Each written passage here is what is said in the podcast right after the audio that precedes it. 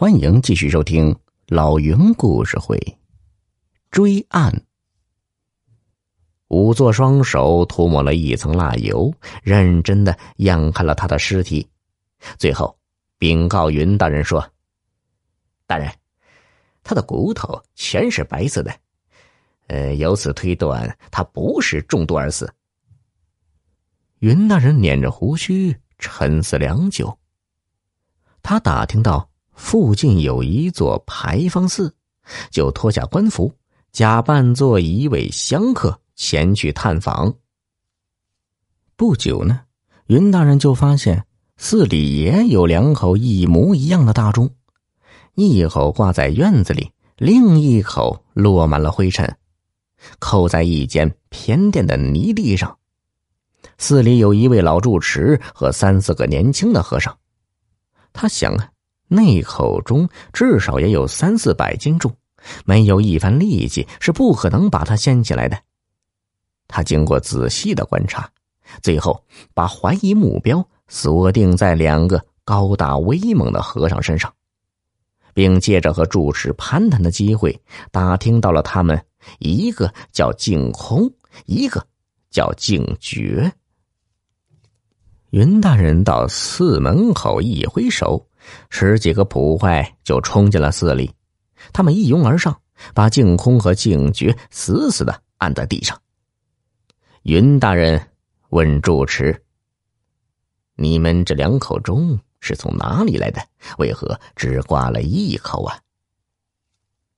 住持说：“回大人，他们留在本寺，怕有几百年了。”那口钟一直都放在偏殿里的，呃，不知是何原因，也没有人去动过它。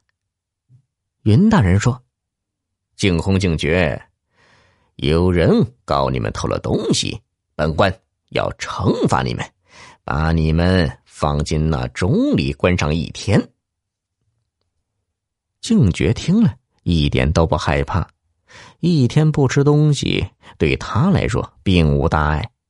可净空一听，却吓得浑身发抖，连连求饶。云大人突然变了脸色，猛喝一声：“哼哼，大胆净空，老实交代，五年前你是如何害死孟小兰的？”净空一怔啊，痴痴的看着云大人，知道中计了，一下子瘫坐在地，哼。天网恢恢，疏而不漏。你现在可有话要讲吗？净空叹道：“唉，命中该有此劫，终究还是不能挣脱。”据净空交代，五年前他和小兰勾搭成奸。一天夜晚，他们正在一起亲热，不想。远航回来敲门，吓了他大惊失色，连忙从后窗逃跑了。可他没有跑远，就躲在不远处的树林里。远航前脚刚走，他后脚就折了回来。小兰做了鸡蛋汤，准备和他一起享用。两人想了想呢，决定一不做二不休，干脆远走高飞。于是啊，两人。汤也顾不得喝，就匆匆来到牌坊寺。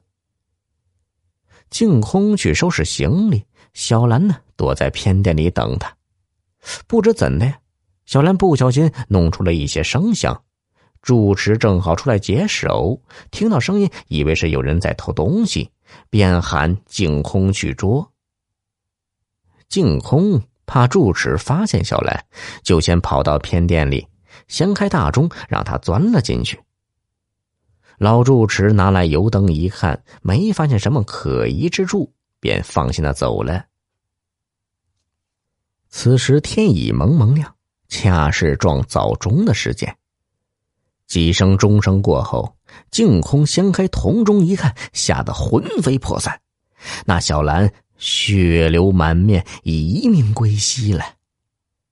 他觉得发生此事，自己就是跳进黄河里也洗不清，于是想到，何不把他栽赃到远航的头上呢？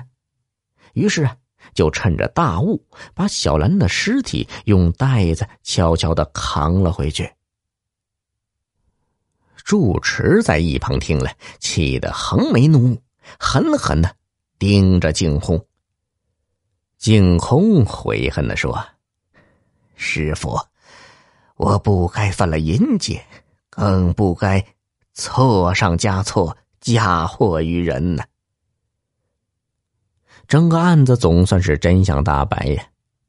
云大人令人打了净空一百大棍，判了他流放之罪，又修了一封文书，向刑部如实禀告了案情，请求一律惩处自己。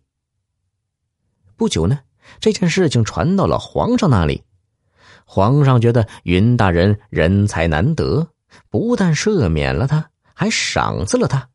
也不免给后世留下一段佳话。OK，故事到这里呢，就全部播讲完了。我相信，凡事只要秉承公正之心，认真做事，坚持行动落地，不放过任何蛛丝马迹，那就会少很多冤案悬案。小耳朵们。本集已播讲完毕，喜欢的话别忘了订阅呀。